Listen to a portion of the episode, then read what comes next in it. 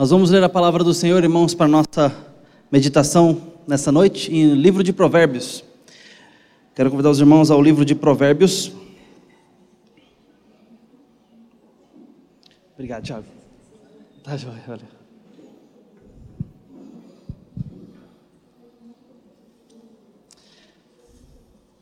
Provérbios capítulo 24.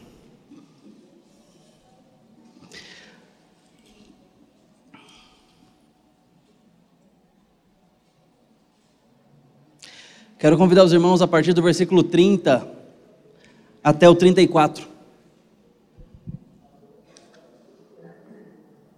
Diz assim a palavra do Senhor aqui: Passei pelo campo do preguiçoso, e junto à vinha do homem, falto de entendimento. Eis que tudo estava cheio de espinhos, a sua superfície coberta de urtigas, e o seu muro de pedra em ruínas. Tendo visto, considerei, vi e recebi a instrução, um pouco para dormir, um pouco para tosquenejar, um pouco para cruzar os braços em repouso. Assim sobreviverá a tua pobreza como um ladrão e a tua necessidade como um homem armado. Essa é a palavra do Senhor para nossa instrução. Irmãos, nós precisamos da sabedoria de Provérbios nos nossos dias. Nós precisamos da sabedoria bíblica como um todo. Mas Provérbios faz parte daquele conjunto de livros que nós damos alguns nomes na literatura tradicional. Nós chamamos de conjunto de livros de sabedoria, nós chamamos também dos livros poéticos, e tem um terceiro nome possível, sapienciais. E essa coletânea, ela tem um propósito em comum, à exceção de dois livros dentro delas de nos ensinar o bom senso pela sabedoria, nos ensinar o que saber para fazer. Esse é o conceito de sabedoria no mundo antigo, no mundo hebraico. Para o judeu, entender uma coisa e conhecer a sua melhor forma ou a verdade sobre ela, nos leva imediatamente a praticar algo de acordo com isso. Ou seja, sabedoria ou ser sábio tem a ver com conhecer e fazer, onde teoria e prática tem que estar junto. Se a sua conduta não é de acordo com a sabedoria, você não é sábio. Você pode até saber, pode até conhecer, mas se não faz, não pode ser considerado um sábio só por saber. O sábio na vida do hebreu é alguém que tem a conduta de acordo com a sabedoria. Eu disse que há exceção de dois livros, porque os livros de Eclesiastes e Jó, que fazem parte dessa coletânea dos livros sapienciais, ou de sabedoria, ou poéticos, eles vão um pouquinho além do bom senso da sabedoria. Eles entendem que apenas o bom senso não é suficiente para descobrir algumas coisas, e tem um caráter de temor a Deus nos dois livros, que dão um passo um pouco mais aprofundado no caminho da sabedoria. Mas, tanto os Salmos como os Provérbios e os demais livros dessa coletânea querem nos persuadir de que a sabedoria é algo desejável. E é por isso que nós vamos à Bíblia como povo do Senhor, porque aprendemos ser ela a palavra de Deus. Mas seria muito desejável que todo o mundo lesse a Bíblia mesmo aqueles que não reconhecem ela como palavra de Deus inspirada por Ele. Seria muito útil, porque esse livro, apenas como literatura, nós não cremos que seja uma mera literatura, nós cremos que é, nós cremos que é palavra de Deus.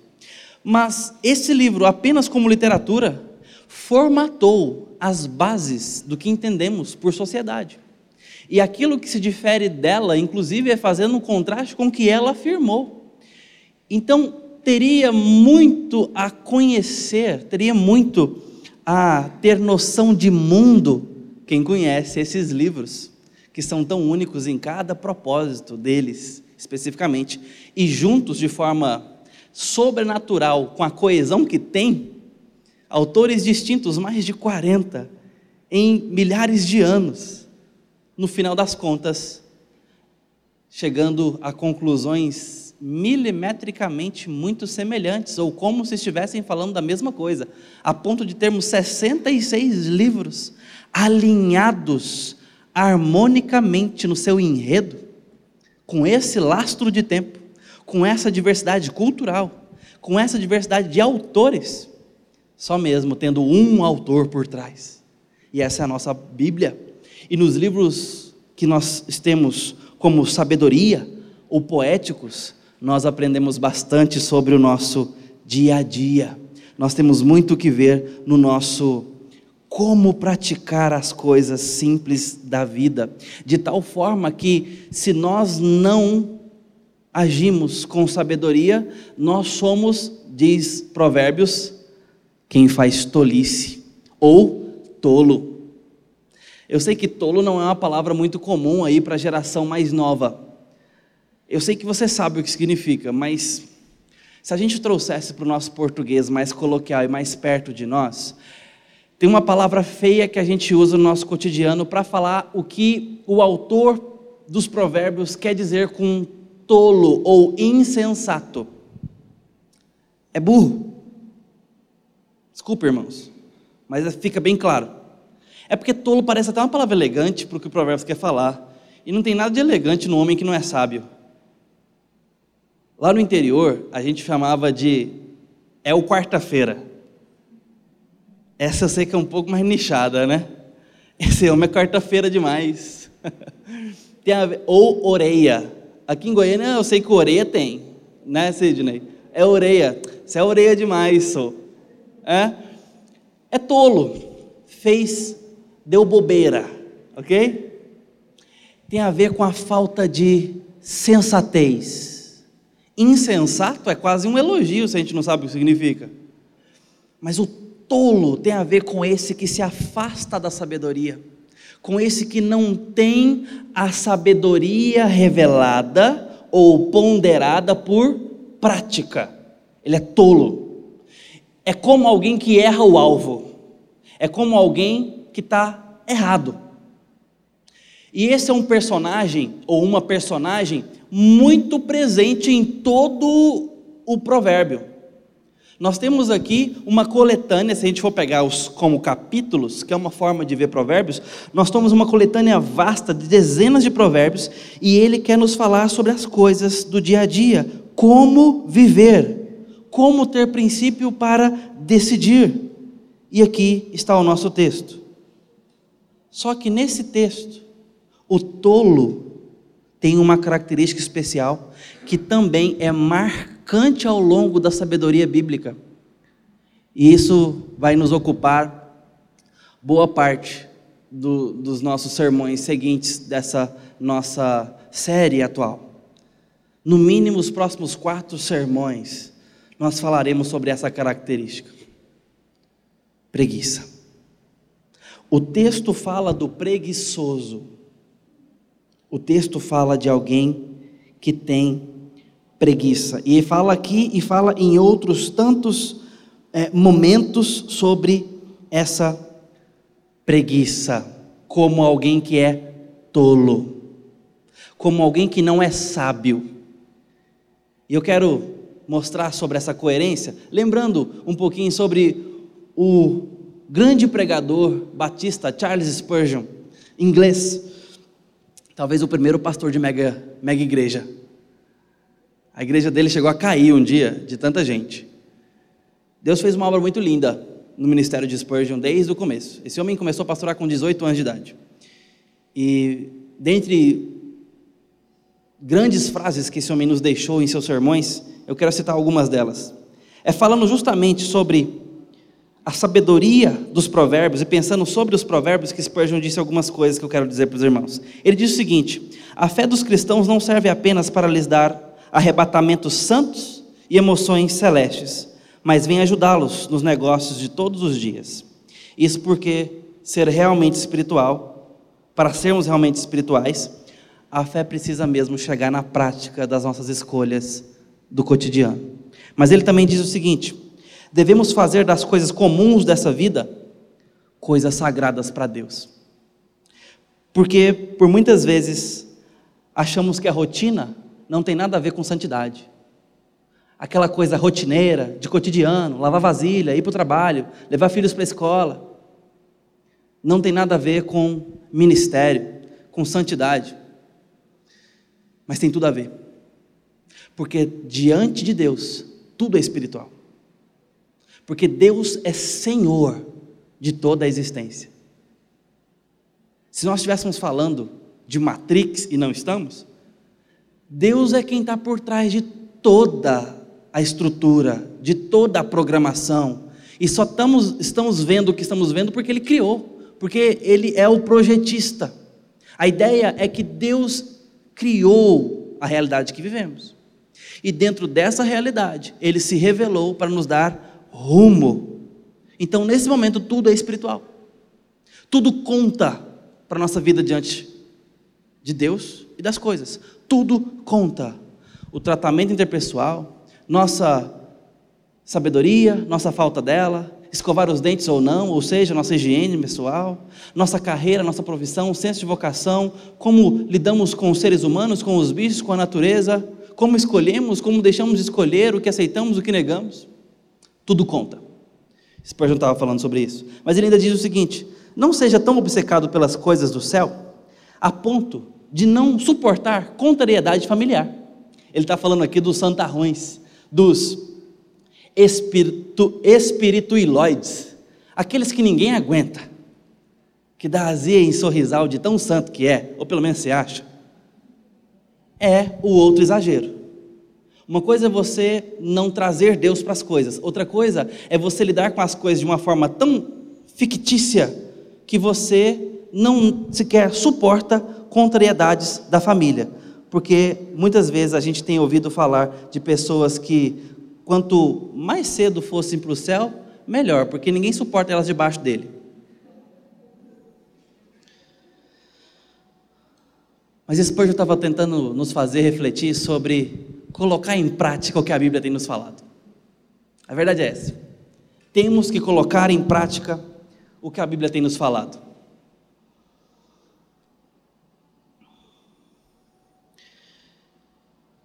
E se a gente vai atrás do livro de Provérbios, nós vamos ficar surpresos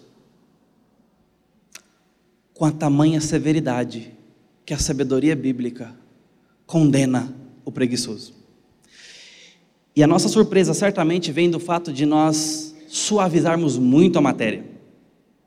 Para nós, muitas vezes, a preguiça é uma questão pessoal, uma característica e não um pecado. Fulano é preguiçoso, como se tivesse nascido assim. Esse texto vai nos mostrar que a preguiça ela não só é pecado, como ela é danosa. Ela traz prejuízos, ela traz danos, ela traz mal para a vida do preguiçoso, daqueles que estão ao redor dele e contra Deus. E nós vamos perseguir essa verdade ao longo das próximas semanas.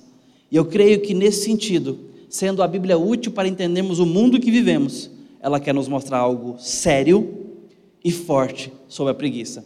Mal que, em alguma medida, todos nós poderemos encontrar em nós, em alguns de nós, em alguns momentos, gravemente imersos nela. Antes de vir para cá mesmo, minha esposa e eu tivemos uma breve conversa sobre o que em nós estava parecendo preguiça ou não chegamos a conclusões diferentes sobre o que parecia ser desorganização, o que parecia ser preguiça. O fato é que tinha pecados expostos e a gente estava a tratar ali. Mas, em alguma medida, todos nós precisamos lidar com algo que nós acostumamos na nossa sociedade contemporânea. Talvez não mais condenamos, como se nascêssemos assim e fosse apenas um dos traços do nosso caráter nós precisamos de perdão para a preguiça e de redenção. E a Bíblia vai nos mostrar sobre isso. No livro de Provérbios, o preguiçoso, ele está em destaque. E nos seus 31 capítulos ele aparece diversas vezes. Mas deixa eu citar pelo menos algumas menções do preguiçoso aqui para os irmãos. O preguiçoso não é de confiança, Provérbios 10, 26. E também no 18, 9. O preguiçoso está sempre insatisfeito. Há uma insatisfação nele, uma inconformidade que o deixa na inércia. Provérbios 13, 4, 21, 25. Vive cercado de problemas, capítulo 15, versículo 19. Anda esfomeado. Parece que o preguiçoso é um adolescente. Capítulo 19, versículo 15. Capítulo 20, versículo 4. É cheio de desculpas. Ah, gente. Dizem que a preguiça ela é engenhosa e ela é mãe de diversas invenções e criatividade. Talvez seja, mas a primeira delas é dar desculpas. Como gente preguiçosa é criativa para não fazer o que tem que fazer. Capítulo 22, 13, capítulo 26, verso 13. Nunca termina nada. Gente, nós estamos voltando milênios atrás. Nunca termina nada. Procrastina, deixa para depois, capítulo 12, 27, capítulo 19, 24, capítulo 26, 15. É assolado pela pobreza. Não trabalhar dá nisso. Capítulo 12, 24. E, por exemplo, também é incorrigível. Talvez seja a faceta mais difícil do preguiçoso. O preguiçoso tem dificuldade em ser repreendido. Capítulo 26 fala sobre isso. A ideia é que essa caricatura que Provérbios nos monta do preguiçoso é para falar de algo, como os irmãos já viram aqui, diverso e danoso, é algo ruim, é tolice na vida, é uma forma errada de caminhar, é uma forma equivocada de viver a vida que nós temos o privilégio de vivê-la. A preguiça não é algo manso, não é algo sutil, ela é destrutiva à luz do que acabamos de ler. Ele leva o livro de Provérbios tão a sério o problema da preguiça, que fala quase que em termos de monstruosidade, porque é o parâmetro do mal para falar da sabedoria. O homem que não é sábio, portanto iluminado pela sabedoria, com a redenção que a sabedoria traz, a boa vida que a sabedoria traz, e por boa vida aqui estamos falando de boas escolhas, de escolhas sábias e inteligentes, nós estamos falando aqui sobre errar. É o contraste do acerto. Estamos falando sobre tolice, sobre, perdão, mas reforçando, burrice, em contraste com a inteligência, em contraste com a sabedoria. É o tolo, alguém que se torna incapaz de viver a boa normalidade do dia a dia. O bom senso do dia a dia que a linguagem de sabedoria desses livros todos nos trazem. De tomar boas escolhas pelo bom senso da sabedoria. O preguiçoso é alguém que vai contra isso. É nesse sentido que Provérbios 24, que acabamos de ler, nos fala. Nos chama aqui a observar. O livro, essa, esse recorte no livro quer nos mostrar um observatório. Vem comigo observar hoje no Globo Repórter de hoje, onde vivem, o que comem, como se movem o preguiçoso. É isso que está acontecendo no capítulo 24. Os irmãos perceberam? É a matéria do dia. Passei pelo campo do preguiçoso junto à vinha do homem falso entendimento. De entendimento e preguiçoso é igual. Aqui a gente já vê um grande problema, tá? Já a gente entra nisso. E eu comecei a observar. Vem observar comigo, preguiçoso. E o texto começa a mostrar como é que é a vida do preguiçoso. Olha o campo dele. Está um caos. Está completamente impossível. Isso aqui é, uma, é um campo de vinha está cheio de espinhos, coberto de urtigas, o muro está caído. Ou seja, não tem vinha. A vida do preguiçoso é assim desconstruída e não produz. E a Bíblia não trata isso como de foro íntimo. A Bíblia está chamando isso de mal. A Bíblia está chamando isso de pecado contra Deus.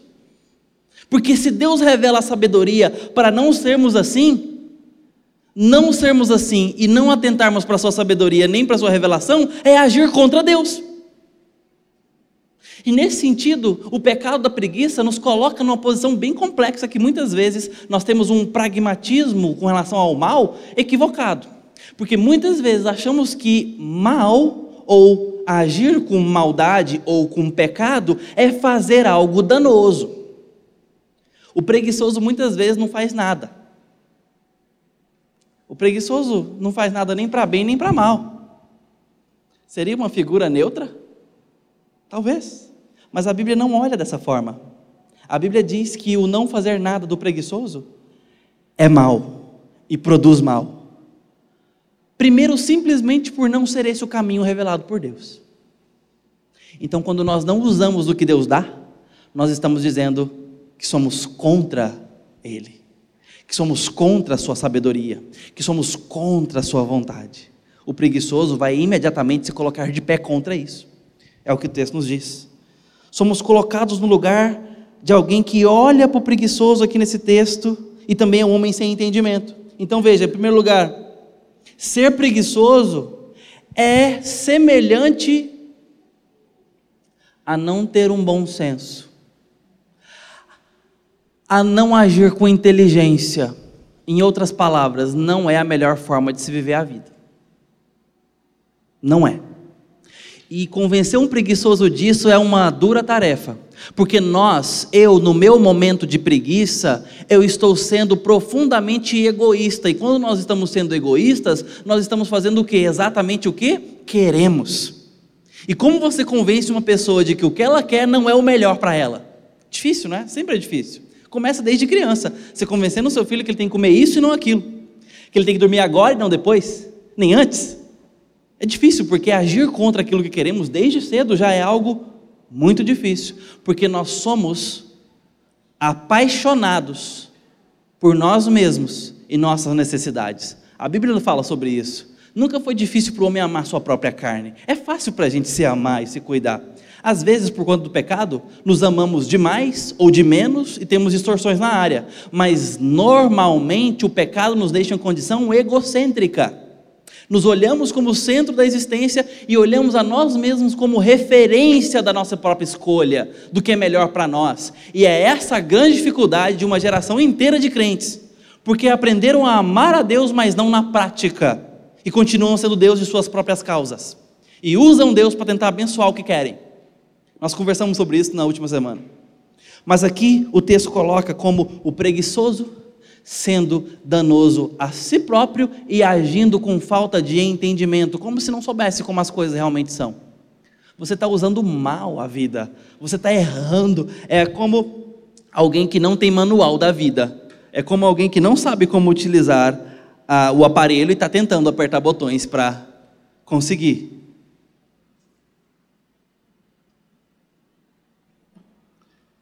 É alguém sem entendimento.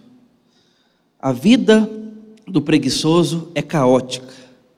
E aí, depois que ele observa, o, o escritor, depois que ele observa aquele homem, ele chega a essa conclusão: que caos.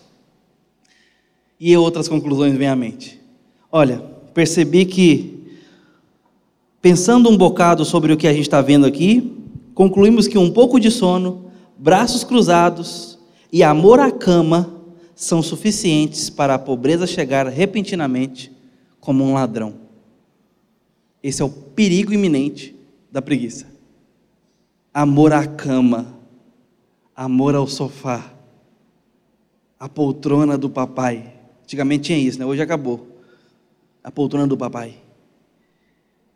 A cama. Às vezes é difícil levantar, não é? Às vezes nós queremos dar um pouquinho mais de preguiça. E a preguiça hoje ela está um pouco glamourizada.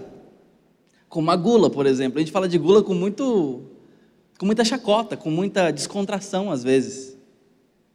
Na inveja. A gente aprendeu a domesticar alguns pecados que a Bíblia continua mantendo a sua seriedade contra eles. A preguiça, por exemplo. Nós até ensinamos, ensinamos não, mas distraímos nossas crianças cujo tema central é a preguiça.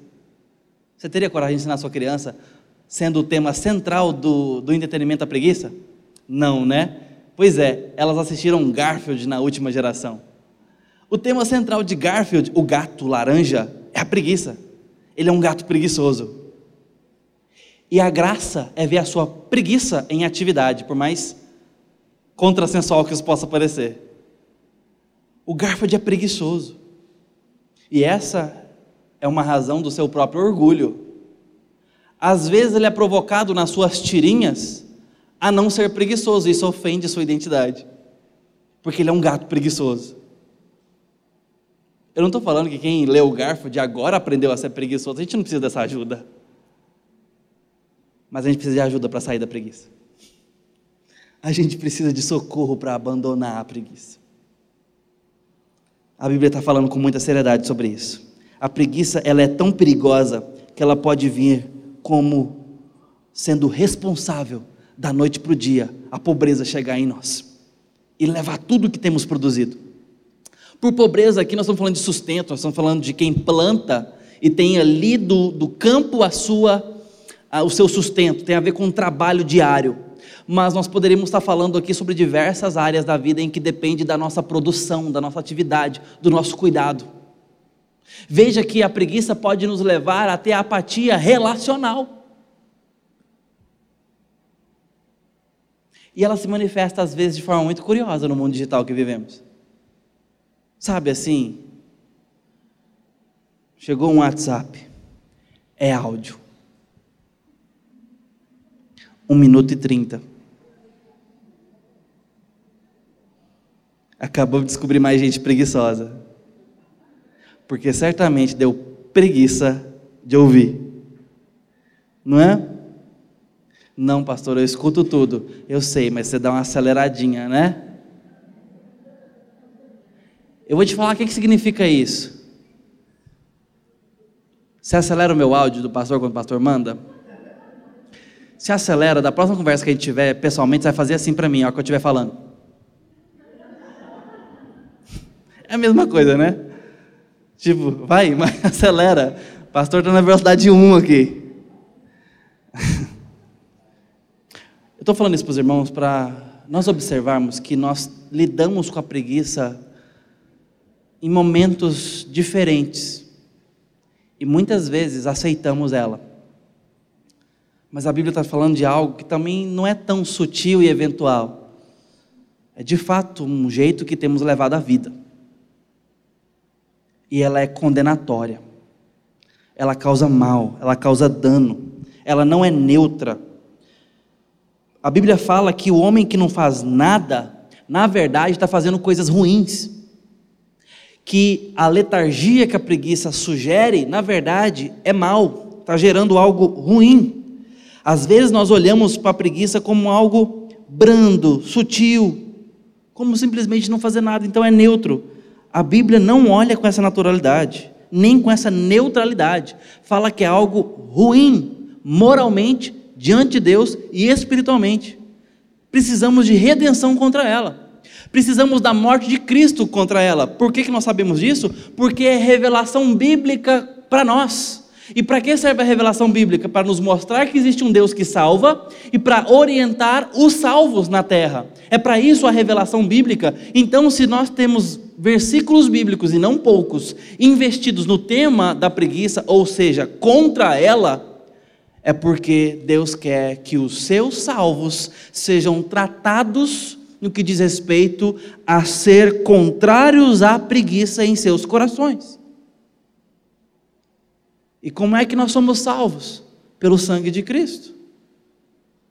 Ser preguiçoso é dizer que Cristo não fez a obra que precisava ser feita. É dizer que o Espírito Santo não está ativo em nós. E muitas vezes isso pode acontecer porque tratamos pecado hoje em dia como algo de fórum muito íntimo. E talvez seja cada vez mais difícil falar de pecado. Talvez seja cada vez mais agressivo falar que existe pecado e que precisa-se precisa de salvação. Talvez no nosso mundo contemporâneo e ocidental seja cada vez mais sufocante o poder falar sobre queda moral, sobre desalinhamento moral que nós temos quando não estamos na palavra. A Bíblia é muito mais exigente do que a nossa forma de olhar para a nossa própria maldade. Nós muitas vezes achamos que é algo de fórum particular. Mas, por exemplo, Tiago fala o seguinte: Portanto, aquele que sabe o que deve fazer, o bem que deve fazer, e não o faz, comete pecado. Tiago 4,17. A estagnação que a preguiça nos traz, ou seja, ao nos levar a não fazer algo, a ficar inerte, não nos deixa numa posição neutra, mas numa posição de prática pecaminosa. E por isso começamos dizendo sobre o valor da Escritura para nos constranger a consciência, nos exortar, nos dar sabedoria. Porque precisamos aprender com ela e não com a cultura, o que a preguiça é. Ela não é engraçada, ela não é uma caricatura do ser humano, ela não é cômica, ela não é suave, ela não é neutra, ela é pecado. E nós precisamos tratar essas coisas, irmãos, para continuarmos seguindo a Cristo, para continuarmos honrando a Cristo. O preguiçoso, ao não cuidar da sua propriedade, ele não deixa ela apenas sem crescimento, ele a destrói. O preguiçoso não cuidar da sua casa, ele não apenas deixa sua casa estacionada, ele a destrói. O preguiçoso pode até ter preguiça de ouvir um áudio de um minuto, mas não tenha preguiça de ouvir sua esposa por 30 minutos. Senão você não apenas vai estacionar o seu relacionamento, mas vai destruí-lo. Porque o preguiçoso, na vinha do campo dele, destruiu por não fazer nada. A Bíblia trata essa estagnação como destrutiva. Destrutiva. Para o cristianismo, a pessoa que age é valorizada em relação à ação que realiza. E mais, ela também é a própria pessoa, não o árbitro de si próprio, mas Deus. Nós somos responsabilizados pelo que fazemos. Mas nós não podemos ser os próprios árbitros nossos, nós temos um juiz. Então nós temos que avaliar o que fazemos e o que não fazemos com base em Deus.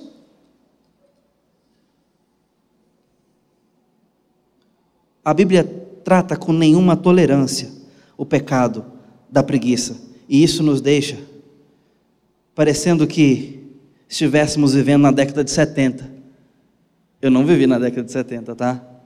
Mas alguns de vocês aqui viveram e vão poder lembrar comigo sobre uma novela que foi ao ar. Gabriela. Quem lembra da música da Gabriela? Gabriela, eu nasci assim, eu cresci assim, eu sou mesmo assim, vou ser sempre assim. Gabriela. Primeira coisa, nós suavizamos o pecado da preguiça. Segunda coisa, nós tratamos ele como algo neutro. Terceira coisa, nós trazemos isso para o fórum íntimo. E dentro do fórum íntimo nós não podemos julgar. Porque eu sou árbitro de mim mesmo.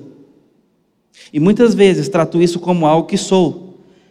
Se eu tiver nascido preguiçoso, ninguém tem nada a ver com isso, porque interferir na minha personalidade é agredir a minha individualidade natural. Vou repetir essa frase. É como alguém falando, tá? Desse síndrome ou teologia de Gabriel. Se eu tiver nascido preguiçoso, Ninguém tem nada a ver com isso, porque interferir na minha personalidade é agredir a minha individualidade natural. Então,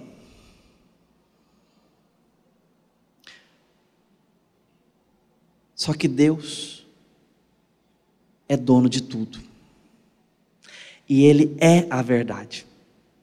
E se Ele diz que água chama água, não tem jeito de dar outro nome.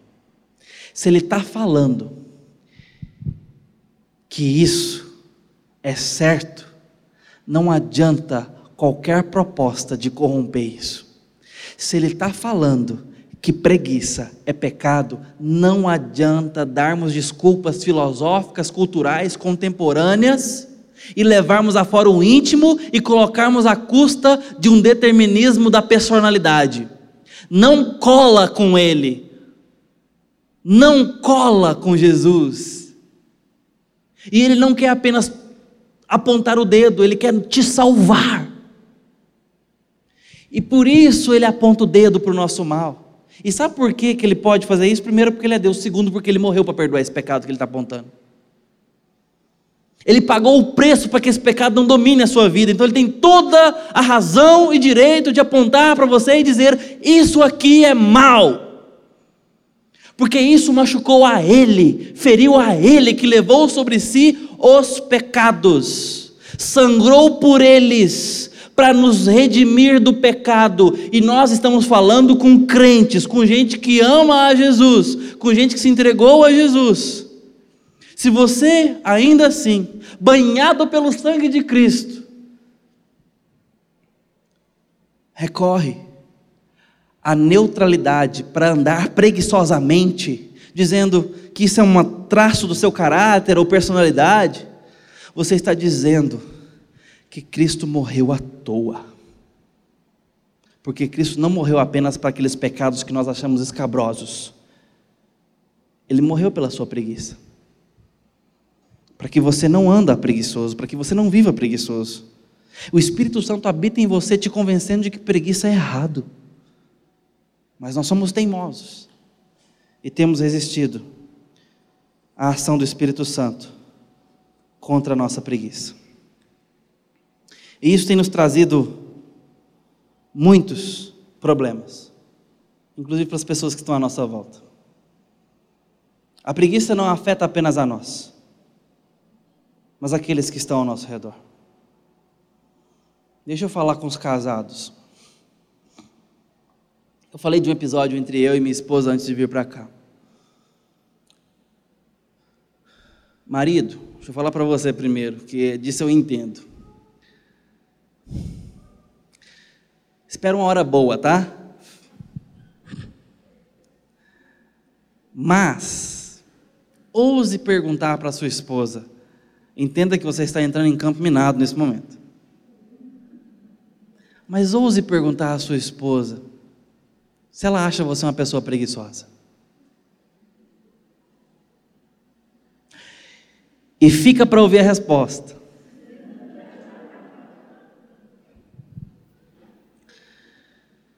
Eu estou falando isso, por mais que a gente brinque com isso, mas talvez nós possamos nos surpreender em tanto dano que temos causado à pessoa que mais nos importa nessa vida. Talvez você tenha deixado a vida comum do lar muito mais difícil do que precisaria ser, por preguiça. O episódio lá de casa é porque minha esposa agora está trabalhando em casa e não é home office, não, ela cuida da casa decidiu ficar em casa, então agora ela sabe da casa que tem. Faz cardápio, ajeita as roupas, passa roupa, lava roupa, lava prato, limpa chão, arruma tudo. Saiu da indústria farmacêutica para o lar. Então, a funcionária que tínhamos era muito mais dócil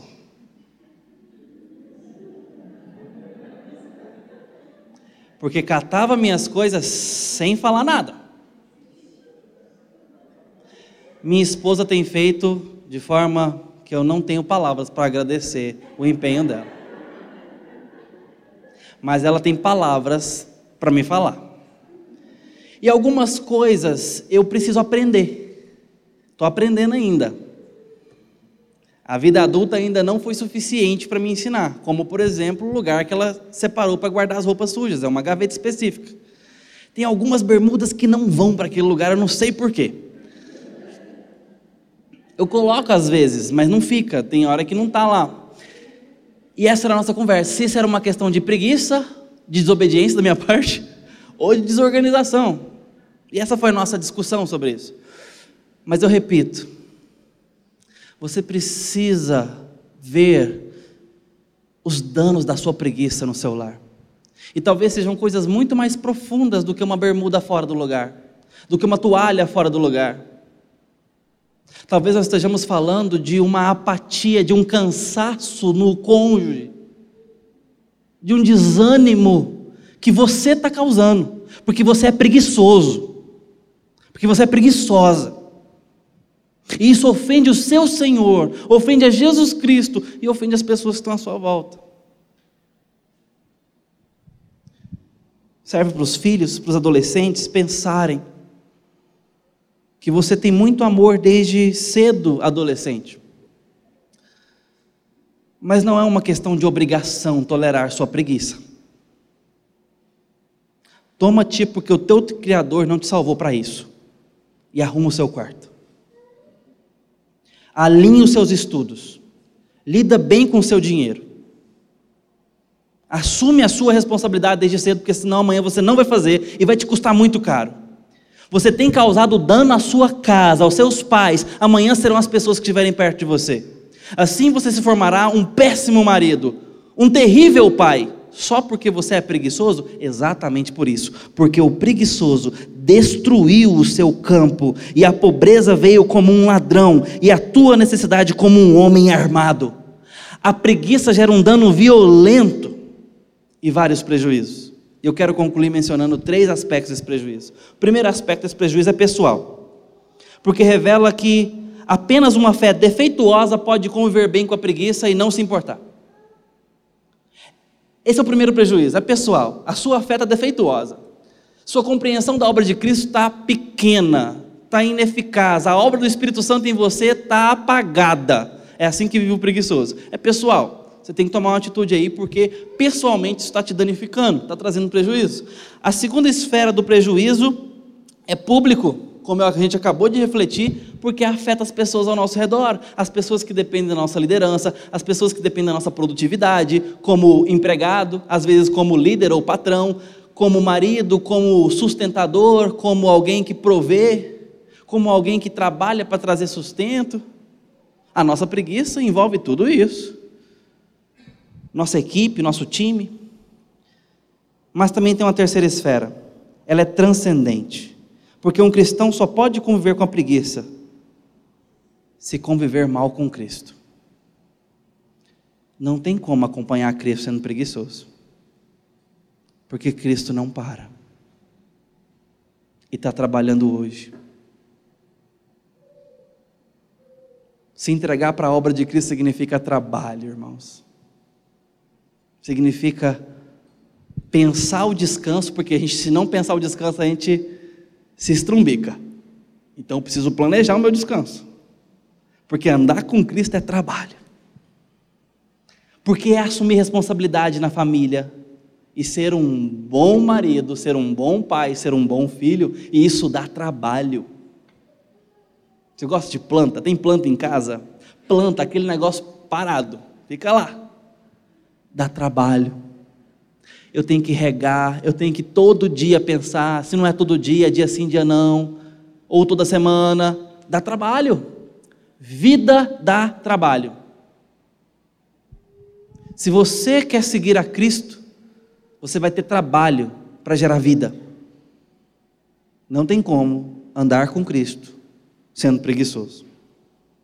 E é por isso que o próprio Jesus disse em João 14: e repete por cinco vezes o que ele disse: Aquele que crê em mim também fará as obras que eu faço. Versículo 12. Mas no versículo 15 ele diz: Se amares a mim, ou se me amardes, obedecereis aos meus mandamentos. Obedecer, na prática. Mas ele ainda diz no versículo 21: Aquele que tem os meus mandamentos e a eles obedece, esse é o que me ama. E ele repete, versículo 23: Se alguém me amar, obedecerá a minha palavra. E por fim, repete pela quinta vez no versículo 24: Quem não me ama, não obedece às minhas palavras. Se alguém afirma que é cristão, que segue a Cristo, que está andando com Ele, essa pessoa tem uma forma de viver e uma disposição para lidar com a vida de obediência. E obediência não combina com preguiça. E aquele que diz amar a Cristo e não obedece é mentiroso e preguiçoso. Tá, não é preguiçoso, mas é mentiroso. Ou os dois. É Cristo quem repete por cinco vezes, para deixar muito claro isso. Não tem esta sabedoria se não for com a prática. Não tem amor se não for prático. Cristo tira um pouco da abstração e traz para o concreto. Você quer me seguir? Toma a sua cruz e me segue. Agora eu sou o Senhor da sua vida e nós temos muito trabalho para fazer juntos. Essa é a vida do crente. É olhar para o seu trabalho, para a sua atividade profissional e falar assim: eu sou um pedaço de Cristo aqui. Como é que eu vou lidar com essa segunda-feira? Trabalho. Nós confrontamos a preguiça e vamos embora. Porque Cristo está se movimentando e te colocou onde Ele colocou para você agir, para você ser Ele nesse lugar para a gente ser voz dele, ser braço dele, ser o cajado dele, pastoreando suas ovelhas e arrebanhando as que não são suas ovelhas, estão aí como ovelhas sem pastor. Esse é o chamado da igreja. Por isso que a preguiça é tão monstruosa. Por isso que a preguiça é tão assustadora, porque ela não tem nada a ver com Jesus e com a sua missão. Nós precisamos pensar sobre isso com muita seriedade. O mais grave no pecado da preguiça nem é ficar à mostra o que ainda não fizemos e que deveria ser feito. O mais grave do pecado da preguiça é ficar evidente que o Espírito Santo não está agindo em nós para fazermos o que deveria ser feito. Porque o Espírito Santo foi colocado em nós para as boas obras. Preguiça não combina com obras. Isso é o mais grave da preguiça. Mostra uma fé doente, precisando de perdão e de redenção. E a culpa é nossa, porque o Espírito Santo certamente não tem preguiça. E nós precisamos ser tratados. A preguiça passa a mensagem de que Deus não faz nada conosco e nem a partir de nós e que Ele não nos transforma. Porque o crente preguiçoso não é bênção, não é luz e não salga nada. Então eu quero insistir com você hoje que desista desse caminho, ele não é sábio. Confronta a sua preguiça para a glória do seu Senhor e para uma vida mais sábia mais iluminada, mais abençoada e mais abençoadora para as pessoas que estão ao seu redor. E vamos seguir a Cristo assim, para que Cristo faça mais em nós e através de nós. A preguiça é estúpida e tola, além de pecado. Essa é a nossa primeira reflexão sobre a preguiça.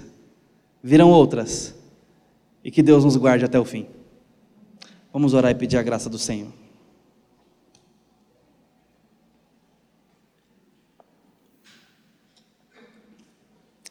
Ó Deus Santo e bendito, nós te pedimos graça para abandonarmos a preguiça,